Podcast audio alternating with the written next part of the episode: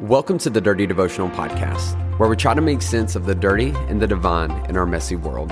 My name is Zach, and I'm an ex pastor, a struggling addict, and I deal with major anxiety and depression. Yet I deeply believe in God's presence in my life and in your life as well. I hope today's conversation inspires your thoughts, challenges your beliefs, and helps you feel seen, known, and loved by a real God. Thanks for joining.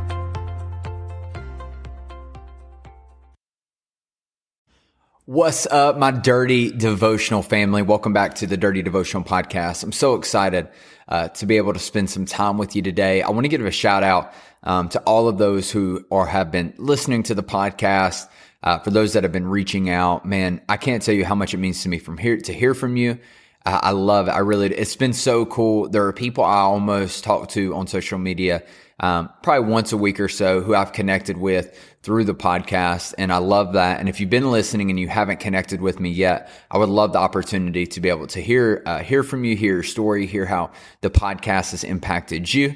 I'd love to hear how I could be praying for you. Uh, and so listen, find me on social media. Um, Zach Childress. Uh, you can find me on Instagram at Z underscore chill, C H I L. And again, I would love to connect with you. Um, I want to be more than just a, a, voice you hear. I want to be a person you know. And so it really means a lot to me. Uh, but I wanted to talk today a little bit about um, theology, which isn't something I I don't love to talk about. I do love theology very much. I actually won a theology award when I was in college. It, it's very fascinating for me. If you don't know what theology theology is, it's the study of God. Um, and basically, you learn about the ins and outs of how Scripture talks about God, how God works, uh, which is hilarious to me. The idea of like figuring out God. Uh, there's a quote that says, "Once you figure out God, you're no longer dealing with God." And so I think theology is hilarious in that sense. But I do think it's interesting to look through Scripture and look through the human experience and to learn more about our Creator. I really do love that. And the, a couple days ago, I had I saw a post on social media and it was ta- it was quoting it was a two sentence statement from a pastor um, at a very large church and basically this statement had been taken and had been shared and had a bunch of red flags posted next to it and I was looking at this quote and I was reading it and I don't have it in front of me. I would read it, but I don't want to get into the specifics. I want to talk about something much broader. Um, but when I read the quote, there were, you know, I could see how you could take it as a bad thing. Um, but honestly, I looked at it and I was like, honestly, like I don't, I don't feel like this is too far off from what God's word teaches. And this person had shared this from this other person who was basically saying like, this is red flags. This isn't what God's word says. And I entered in a conversation with this person. Now she's a great friend of mine and she, we had a really good conversation about it. And I love that. I love that when there's open mindedness where we can talk to one another about that. But this post in particular and the comments that were made underneath the original post uh, kind of led me to want to have this conversation because one of the main things that God that God wants for us, and one of the main things Jesus prays for, is this idea of unity. And so, if you look in scripture and you look at the book of John, uh, Jesus at the very end of his life, he's in this place called the Garden of Gethsemane and he's praying. And this is the like last time we see God have a full or Jesus have a full conversation with God the Father.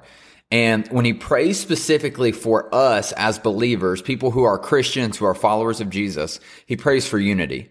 Um, he prays that we would be one as Jesus and the Father are one.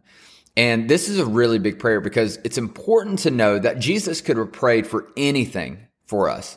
He could have prayed for us to, um, to avoid sin. He could have be prayed for us to be um, open with forgiveness. He could have prayed for all these all these different things that honestly, if we would have picked, may have been ahead of our agenda. It'd have been more of a priority for us. But instead, what we find here is we find Jesus praying for our unity. And the reason I think that is, is because I think God understands that one of the things we are really bad at as, as people is this, is being unified and sharing like mindedness. Um, to not be, and when I say unity, I'm not talking about uniformity, uh, which I think many of us believe. And uniformity means we're all the same, nothing's different. Um, but unity in the fact that how we view God can be slightly different, but we can know that at the end of the day, we're on the same team. Christians we do a really bad job of doing this. We are notorious for attacking the people on our team. We nitpick what people say. We nitpick um, what pe- things are posted. We nitpick decisions that are made by fellow Christians that maybe sometimes aren't the best. And we condemn, we complain, and we try to break down and destroy people who are, in the Bible talks about, are literally our family. And I wanted to address this today because as I was reading this post on Facebook, what it made me realize is we push this big agenda of us sharing God and talking about the gospel. Um, but I realized that for me, when I was writing a comment back to it, I was so hesitant because I recognized the people that were going to go up in arms and fight me on this were going to be other Christians. Christians are notorious for not only shooting people on their team, but shooting their wounded. And that when we get hurt, when we say things, even if it's good intention, we tend to go after an attack in, in the name of protecting scripture, in the name of protecting God, as if either one of those things need to be defended. I want you to know, uh, there's a great quote. I don't remember who it's by. Um, it says, uh, I defend scripture in the same way I defend a lion. I let it out of its cage and let it defend itself. Listen, God is big. He can handle, um, he can handle the things that are said about him. And more importantly, God knows the intentions of the heart. It's dangerous for us to call out and complain someone when they share something about their experience with God because all you are getting is a fragment of that experience. And in my opinion, it's better for people to be open and have a voice and to share about their experience with God than to shut down things because it doesn't exactly align with yourself theologically. Now, here's the thing. Here's why this is important is because at the end of the day, when it comes to theology, God does a very good job um, of not putting himself in a box.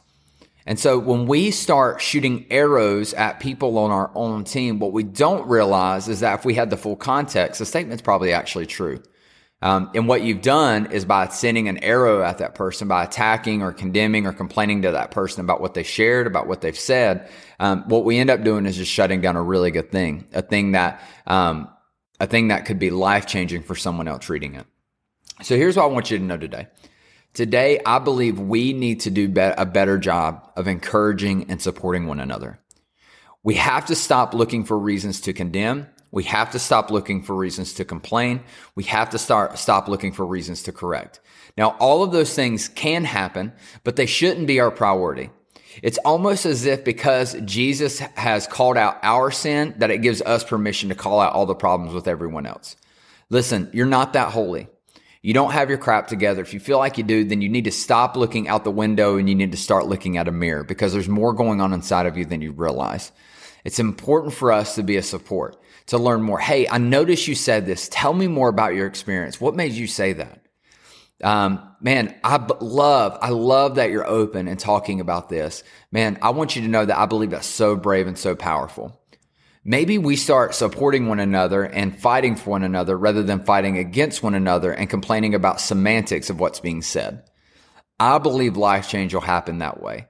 When we come together and we begin lifting one another up, supporting the words and learning about each other's stories, what I believe is when all those pieces come together, we get a better picture of who God is and what God's all about. And so maybe today you've been wanting to share something and you second guess it because you're worried about what other Christians are going to think.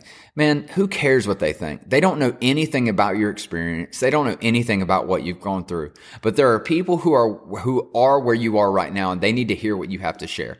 And so share it. Let the world know about what God is doing in your life, about what you're learning, about what you're experiencing and spread that support so that other people can connect with it. And today, if you read something and you see someone sharing, if you see someone putting something out there that's encouraging, instead of like second guessing and feeling like you can't support something like that, cheer them on. Man, whenever we start being vocal about our experience with God, I believe the more people are going to be drawn to it. It's when we start shooting each other and fighting with each other and complaining that the world turns our back, their back to us. So let's do a better job of that. Let me pray for you. God, thank you for today. Lord, thank you for every person listening to this. Um, Lord, I love theology. I love learning about you. But Lord, I sometimes I believe that we can get lost in it, Lord, and we can get so caught up in semantics and pick apart words, um, Lord, that we create a culture of fear amongst our own people. And so, Lord, help us to be a support and encouragement. Help us to ask questions and to learn, um, Lord, so that we can do what you called us to be, and that is to be unified. Lord, not uniform, but unified. And Lord, we thank you so much for that. And we ask this in your name. Amen. Hey, thanks so much for joining me on today's devotional. If you want to get more connected, then be sure to follow me on Instagram at Z underscore chill. That's at Z underscore C H I L. Or you can connect with myself and other listeners through our private Facebook group. You can find this by searching Dirty Devotional Podcast, Dirty Family. Lastly, if you enjoy the podcast, please take time to rate it on iTunes or Spotify. This helps us reach more people and lets us know that my content is making a difference in your life. Most importantly, I hope today you felt seen, known, and loved by a real God. Be blessed.